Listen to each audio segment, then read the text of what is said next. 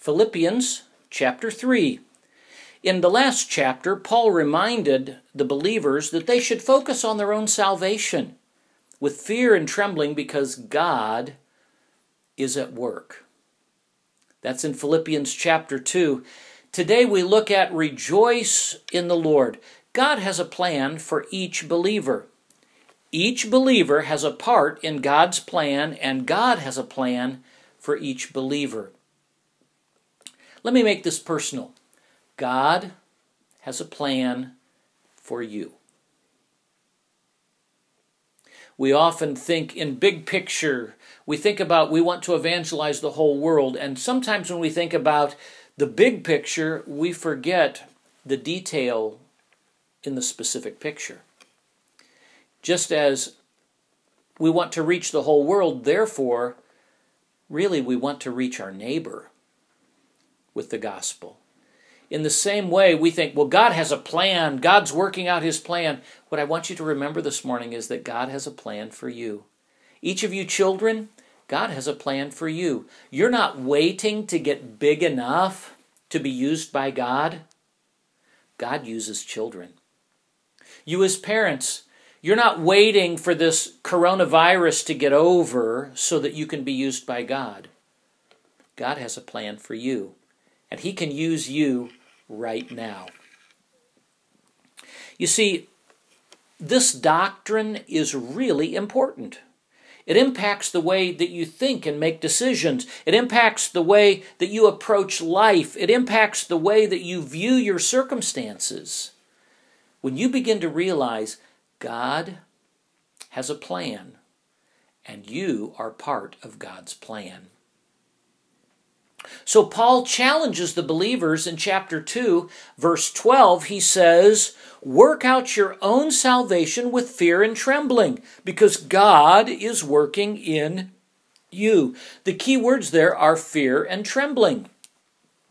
It makes us recognize the seriousness of what God is talking about. This isn't just something that we acknowledge with our head and move on. He's saying, Understand, God has a plan for you, and you are part of God's plan. Therefore, work out your salvation with fear and trembling. You see, we want to get it right. We want to do it right, knowing that God is directing our desires and God is directing the events in our lives. So today we come to chapter 3, and we find he says, Finally, brethren, rejoice in the Lord to write the same things to you, to me indeed is not grievous, but for you it is safe. Beware of dogs, beware of evil workers, beware of the concision, for we are the circumcision, which, re- which worship God in the Spirit and rejoice in Christ Jesus, and have no confidence in the flesh. Now, with that in mind, here's the focus God is at work. Therefore, rejoice in the Lord.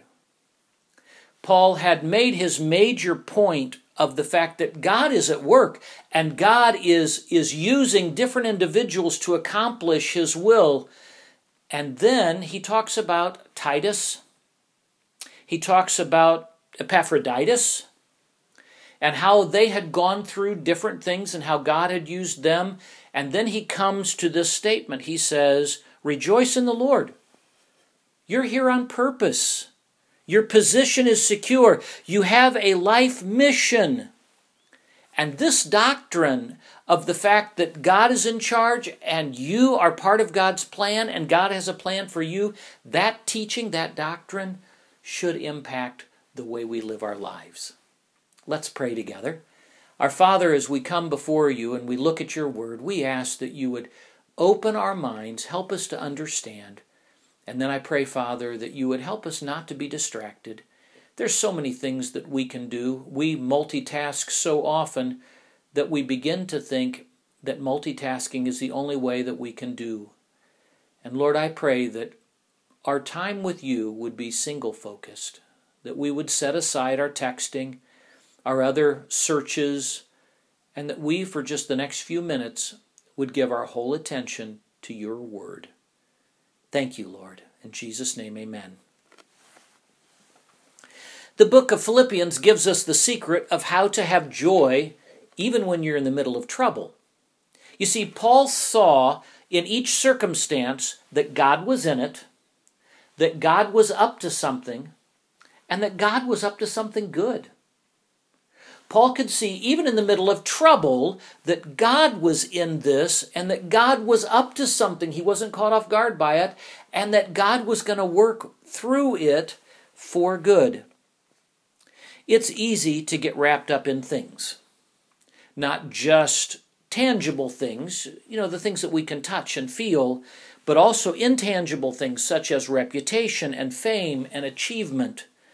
We become burdened and overwhelmed trying to measure up, trying to prove that we are something. In Paul's case, things he was struggling with things that were intangible, such as religious achievements, a feeling of self satisfaction, and his morality, that he did things the right way.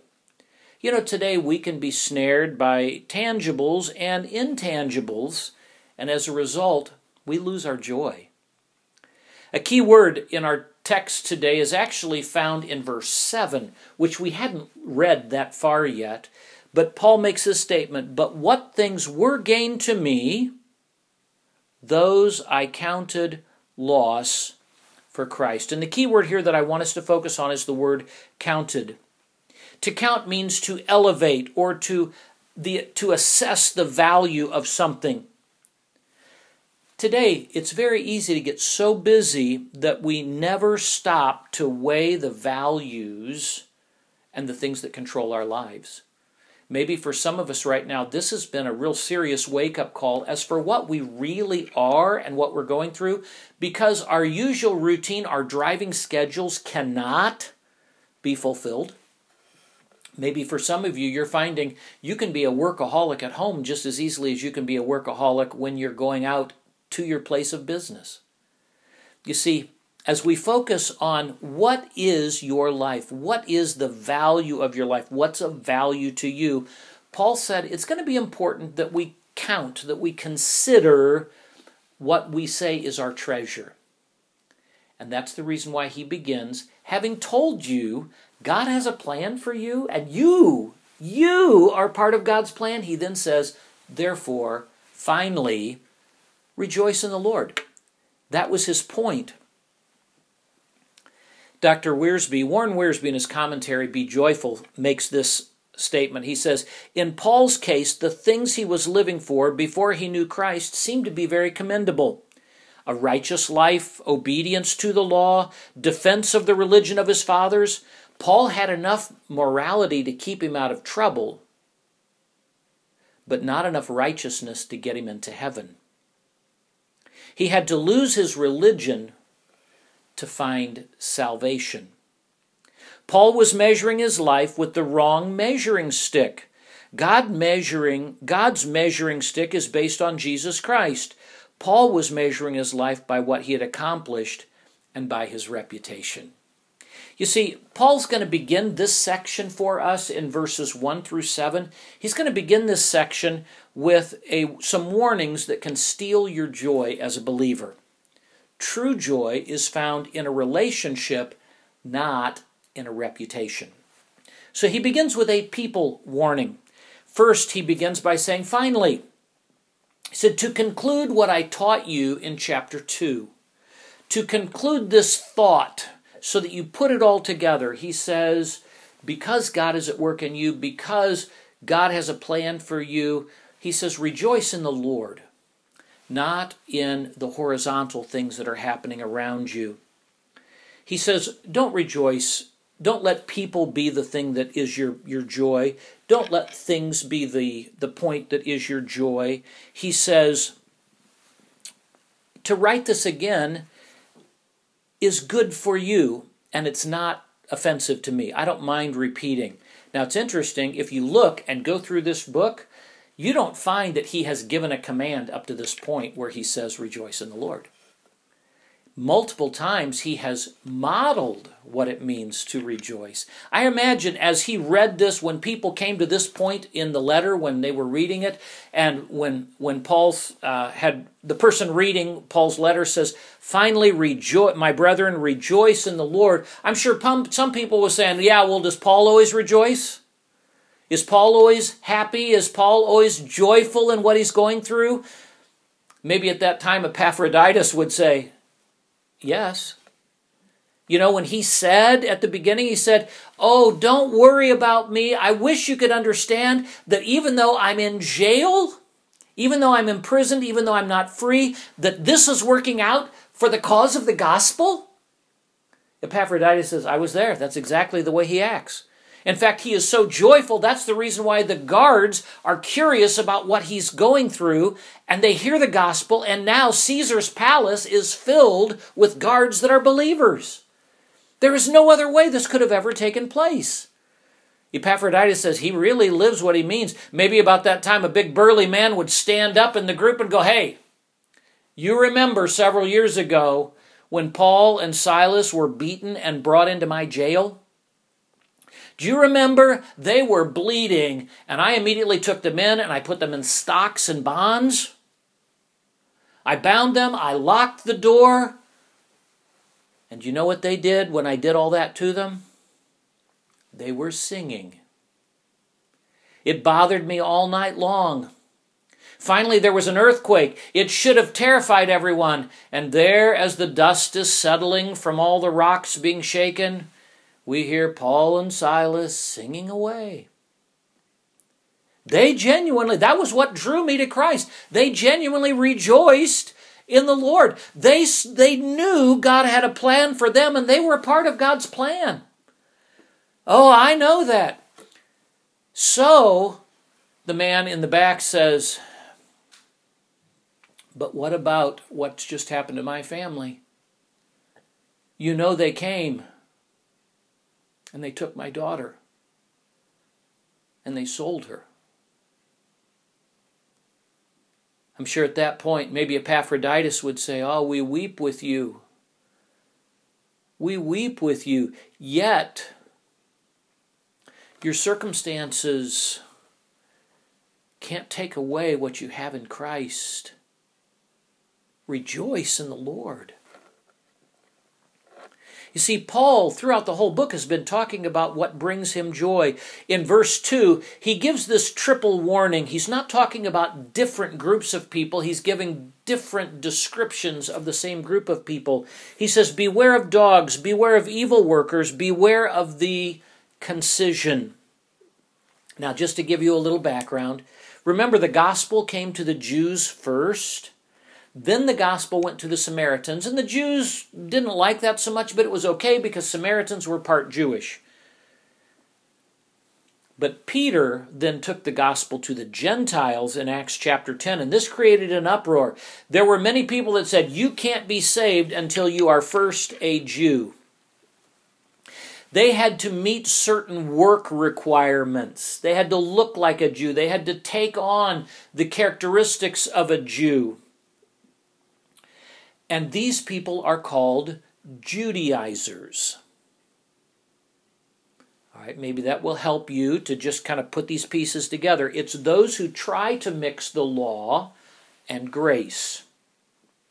You know, there's some who try to do that even today, some who try to mix works with grace.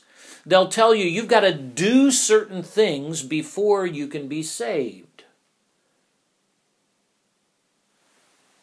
Well, Paul is warning them. He says, Beware of these kind of people. These people are like dogs. Now, you've seen Cheyenne break into the sessions often. But the reality is, he's not talking about a cute pet. He's not talking about something that lives in your home. He's talking about those dirty scavengers that would be out in the streets that do not build up, but they try to destroy, they try to kill. He says, Beware of these kinds of people who are mean spirited, who are trying to steal away what you have. These were people that would, these were dogs that would carry a bad infection, some kind of a disease. And he was saying, that's what these people are. They're trying to bring a disease into this beauty of what you have called salvation in Jesus Christ, the gospel. He says, Beware of dogs, and he says, Beware of evil workers. He's talking about people that are trying to do an evil work. Now, this is fascinating because the Jewish community prided themselves in doing good works. They would say, We were doing all these things the right way, but the reality is these good works are really become evil works. Why? Because they are trying to prove that they can work their way to heaven. Now, as a believer, your, your eternal security your eternal destiny is secure. But the reality is, you can lose your joy when you begin to think that your salvation is based on your works. How good a job you're doing, how good a job someone else is not doing, or how good a job someone else is doing compared to you, and therefore you're feeling um, in, inadequate, insufficient. They glorify the worker rather than Jesus Christ. Yet we know from Ephesians chapter 2 it's by grace we are saved. Titus chapter 3 tells us it's not by works of righteousness, but it's according to God's mercy that we are saved. Then he gives the last one. He says, Beware of the concision. Now, this is a word play that actually worked better in the original language than it does in ours, and that is the Jews said you must be circumcised, which was a cutting of the flesh. And he's saying, Beware of the concision, which is mutilation. It's a pun on this word of circumcision. And he's saying, Beware of people who try to mutilate your salvation. Beware of people who are trying to make your salvation something, cut it up to where it's not as it, as it should be. Some people would say circumcision or baptism or the Lord's Supper or tithing or any of these other practices are also important for you to get to heaven. You need to do certain things. Jesus Christ plus something else. And Paul is saying, rejoice in the Lord. Verse 3, we see the true Christian's focus. You see, we worship God through the Spirit. Paul boasted in Jesus Christ. He had no confidence in his own ability to do things. And yet, what's interesting, Paul then goes further and he not only gives a warning about these kind of people, but he gives a personal experience warning. Look at verse 4. Paul says, Though I might have confidence in the flesh, if any other man think that he hath whereof he might trust in the flesh, I more. And then he's going to give this listing. He says, I was circumcised the eighth day of the stock of Israel, of the tribe of Benjamin, and Hebrew of the Hebrews, as touching the law of Pharisees, concerning zeal, persecuting the church, touching the righteousness which is in the law, blameless. That's almost his drop the mic moment. He's saying, That's it. I've covered it. I've got everything done. Paul says, You know, I want you to recognize something here. Something that I recognize. You know, probably one of the quickest ways to get a sick feeling in your stomach is to get a letter in the mail from the IRS that says that the auditor is coming to check your records. You can do everything right and you're still nervous. Why? Because you're afraid something's going to be wrong in your records. Well, Paul, in this section, becomes the auditor of his own life. He looks at everything he has done, he checks its value. And notice what Paul says, all right? What about my relationship to the nation? I was born a pure into a pure Hebrew family. I was circumcised on the proper day. I'm not a proselyte. I'm a descendant. I'm not a descendant from Esau or Ishmael. I am a Hebrew. Then he says, and I I'm from the tribe of Benjamin. Now, Benjamin was Jacob's favorite son, born to Jacob's favorite wife. Benjamin was the tribe that had the first king in Israel. Benjamin was the tribe that was faithful to David during Absalom's rebellion. If he had anything to be proud of, he said, Me, my relationship to the nation, I am a Jew through and through. I ought to be good before God. But he says, not only before my nation, but before the law. Look at verses 5 and 6. And there he says, circumcise the eighth day of the tribe of Israel, of the tribe of Benjamin, an Hebrew of the Hebrews, as touching the law, a Pharisee.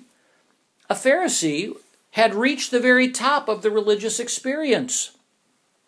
This was not a term of derision or hypocrisy as we know it today. But he had orthodox doctrine. He tried to fulfill all of his obligations faithfully. I couldn't say that. Yet Paul said, Look, this is what I've done for my whole life.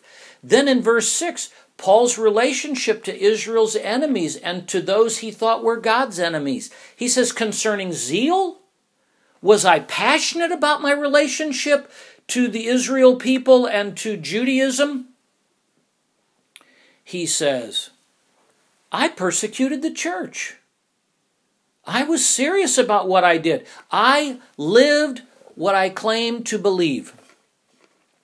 He said, I persecuted the followers of that pretender, Jesus Christ. I assisted in the stoning of Stephen. I held their coats.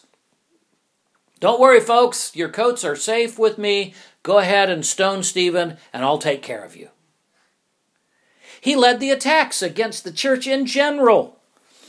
How could a man like Saul of Tarsus be so wrong and yet be so sincere? You see, he was using the wrong measuring stick. He was trying to measure himself by what man said rather than looking at what God says. Uh, he wasn't the only one that struggled with that. We have the rich young ruler. We have the Pharisee in one of Christ's parables. We have someone outwardly obeying. You see, Paul was a success if you looked at him from the outside, but Paul didn't stop to think about all the inward sins he was committing. Sinful attitudes and appetites are just as wrong as sinful actions, according to Matthew chapter 5. So we begin realizing Paul saying, Oh, please understand, not only have I warned you about these people that are going to try to steal your joy by saying you got to live up to a certain uh, requirement. If you don't live this way, you're not good enough. And then Paul said, he, not only does he warn him about the people, but he says, Let me give you a personal warning from my own life. He said, That could steal my joy. But now he says, No, now I rejoice in the Lord. Now it's the relationship with Jesus Christ that matters. Now I live my life for Him. You see, it's easy to begin to take value in what church we attend, on the missions trips that we have taken, or the things we have accomplished, uh, or the life that we live. When we begin to make our identity in who we are or what we have accomplished, accomplished, we will lose our joy as Christians. Maybe today I'm talking to some who do not doubt that you've received Christ as your Savior, but your Christian life is no fun. Could it be that you've been trying to live a certain life rather than enjoy the relationship with Jesus Christ? You know, the people that you hang around with, the people you run with, are going to impact what you do. Enjoy Jesus Christ, and you'll begin to find that your life changes. The things you used to do, you just don't do them anymore. You see, real joy comes when we recognize our security in Christ and that God has a plan for our lives and is working out that plan, and we are part of God's plan. This pandemic has not sidetracked you. God is still at work in you, through you, and it's for good. Good for the overall does not mean that you won't have hardships present.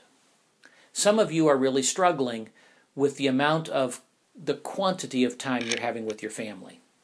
You're not used to this, and this is hard. Some of you are struggling with what you're seeing possibly in your children right now. And you thought things were going better, but the more time you spend with them, the more you recognize there's still work to be done. Don't lose heart. Don't say that you have been sidetracked, that your main purpose in life has somehow been put on hold. Oh no. God is working. And God has a plan for you, and you are part of God's plan. So he tells us rejoice in the Lord, not in your circumstances or your works, just the Lord. It's our relationship with the Lord that brings joy, not our accomplishments. Christians, have you become proud of your reputation? To look to what you are doing for satisfaction? It's only your relationship with Jesus Christ that will bring joy. I want to end by just telling you a story of a man maybe some of you know. I know he's a man that I've known for many years.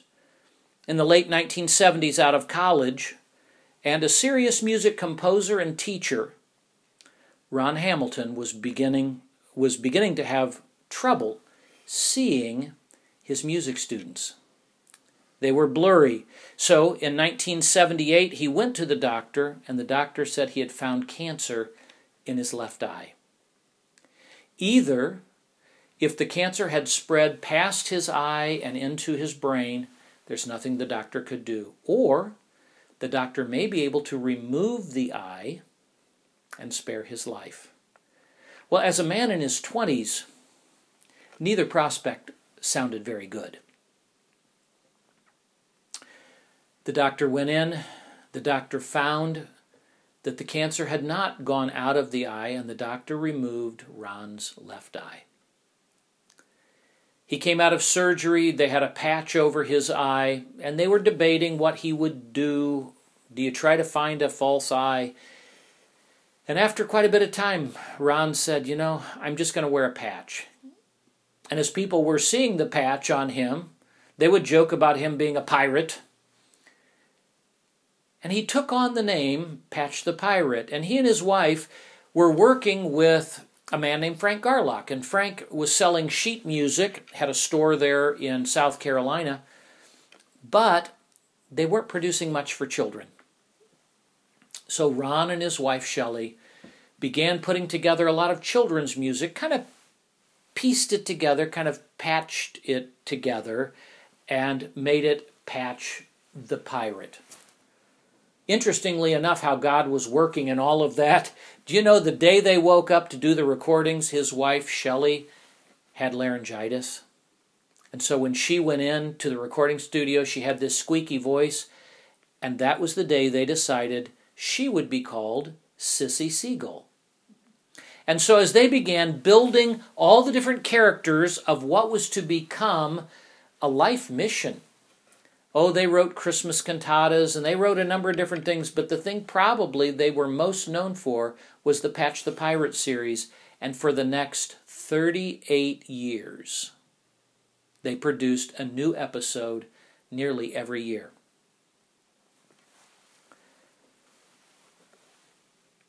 But not everything after that went well for Ron. In 2013, Ron's son, who had been well known in the Patch the Pirate series, killed himself after years of struggle with mental health issues. And you know, the family took their public struggle and acknowledged the mental health issues that are going on around us. And you know, God used that deep valley to reach people all around the world and has opened new hearts to the message of Jesus Christ. Most recently, now, Ron battles the onset of dementia. Shelley, in saying how hard this is to watch a spouse go through this slow process of just not being able to remember anything, quoted Nancy Reagan when she said, Having a loved one with dementia is like uh, facing dementia with someone you love is like a long goodbye. You see, God is still using them, but the path has been difficult. Shelley wrote, God is good through every trial and test. God is good and I know His way is best, even when I cannot see the purpose of His plan, still I understand God is good. Ron summarized his response to God's working through his life with this song. God never moves without purpose or plan when trying his servant and molding a man. Give thanks to the Lord, though your testing seems long.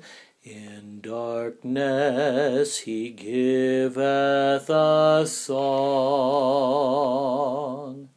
He was writing that right after his eye surgery.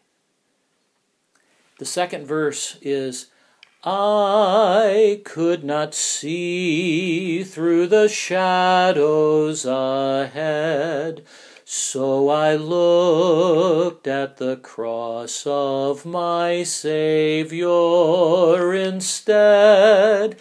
I bowed to the will of the Master that day. Then peace came and tears fled away. You see, he didn't know what was happening, but what he chose to do, in fact, what Shelley has said they've chosen to do in each of these heartaches through their lives, is to rejoice in the Lord. To remember that God is has a plan for them. And they are part of God's plan. That God has not forgotten them. And there are bigger things that are being accomplished. Many, many people around the world have heard the gospel because Ron lost his eye. Many more people have heard the gospel as they acknowledged a personal family heartache and reached out to people who were hurting.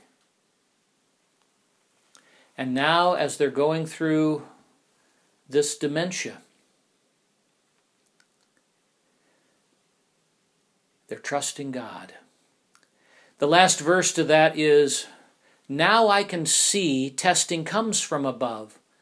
God strengthens his children and purges in love. My Father knows best, and I trust in His care. Through purging, more fruit I will bear. The verse, the chorus goes, Oh, rejoice in the Lord. He makes no mistake. He knoweth the end of the path that I take. For when I am tried and purified, I shall come forth as gold. How's your focus this morning? Are you discouraged with your circumstances or your failures? Maybe, and my heart goes out to all these seniors in high school or graduates from college who didn't get to finish that year. Have you become angry and bitter about what's taking place in your life? Maybe more so, maybe some of you as parents are struggling with bitterness because you wanted your children to go through this. This was the major event in their life, and now they can't go through that. How will you respond? We can weep together over the disappointments, but don't make that the thing that determines the value of your life. Rejoice in the Lord. Rejoice in Him. Allow Him to direct your paths. Maybe some of you listening today, you've worked very hard like Paul. You've tried to live a good life. You've tried to do things you ought to do. This month during Ramadan, they're supposed to be giving, they're supposed to be looking for ways to help other people. But you see, it's fun to give. But that's not the way we get right with God. You see, your works righteousness will only bring frustration and discouragement, and it never ends in security and joy. You'll never know if you've done enough because the reality is you can't do enough. In the end, works kind of righteousness brings death. It separates from God because you see, there's no other name under heaven given among men whereby we can be saved. Turn to Jesus today. Accept what Jesus did as full payment for your sin. And begin enjoying that relationship with Him, and you will find that your life begins to change because who you spend time with will impact the way you live. Have you ever placed your faith in a relationship with Jesus Christ? Do it today. A relationship with your Savior Redeemer, and friend. For those of you who know Christ, remember, rejoice in the Lord. Work out your own salvation with fear and trembling, knowing how important this is, knowing how valuable it is, because God is at work in your life, and you are part of God's work.